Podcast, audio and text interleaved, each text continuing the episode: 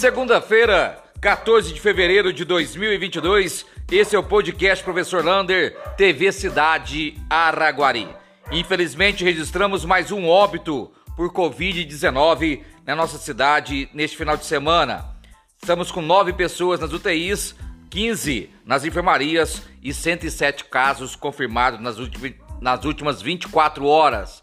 Portanto, apesar do caso confirmado de morte, a vacinação ainda está sendo muito importante para frear os casos de internação e também de morte. Portanto, amanhã você pode levar, na terça-feira, né? Você pode levar o seu filho para vacinar na Pfizer Infantil, lá na OBSF, lá na Paraíso, Coronavac Infantil de 6 a 11 anos, lá na Gutierrez, e na Gutierrez também você vai ter primeira e segunda dose de Coronavac e dose de reforço da Janssen.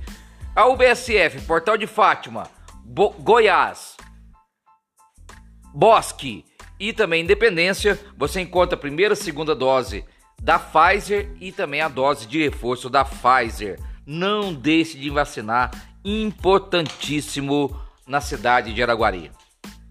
E esse final de semana também, mais um prédio da prefeitura foi assaltado. A princípio parece nada foi levado, mas algumas destruições. Agora foi o prédio ali da administração, aquele que fica ali ao lado do coque. Foi verificado no, durante a semana, no final de semana, que o ar-condicionado estava fora do local e o buraco na parede por onde adentraram os bandidos. É uma situação interessante que semana passada foi o ISS e agora esse prédio ali da administração. Parece que estão procurando alguma coisa. Hoje de manhã, o prefeito Renato Carvalho fez uma live falando da operação Tapa Buracos. Falou da sua preocupação com os buracos que estão em nossa cidade e que, infelizmente, por causa do excesso de chuvas, ainda não tem condição de fazer uma operação tapa-buraco de dois, três ou quatro dias em seguida. Estamos com chuvas torrenciais desde novembro e, portanto, cada dia que passa vai aumentando mais estes buracos. Quem sabe a SAI não joga uma brita aí, pelo menos nessas valetas, até ter condições de asfaltar esses lugares. Mas o prefeito deixou bem claro que há uma preocupação sim de toda a administração com os buracos nas ruas. Eles estão atentos sobre isso. Ecoturismo.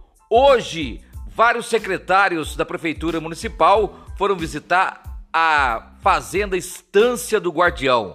É esperado para maio o encontro regional de turismo rural na cidade de Araguari. Vão vir para cá de 600 a 800 pessoas e a Estância do Guardião provavelmente será quem vai receber essas pessoas.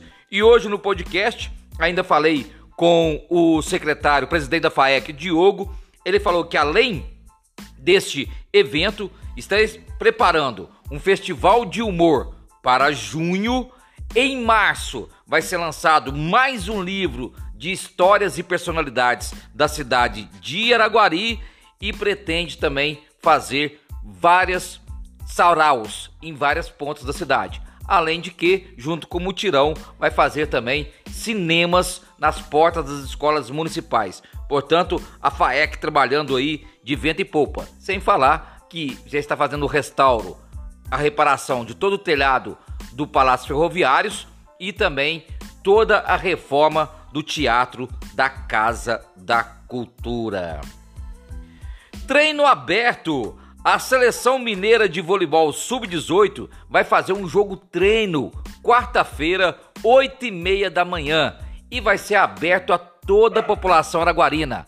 Aqueles que quiserem assistir, basta ir de máscara até o ginásio poliesportivo, quarta-feira, 8 e meia da manhã, nesse jogo treino de uma seleção mineira de voleibol aqui na cidade de Araguari. E a boa notícia fica por conta lá da Secretaria de Educação. Vai dar uniforme gratuito para os alunos das escolas municipais. Um abraço do tamanho da cidade de Araguari.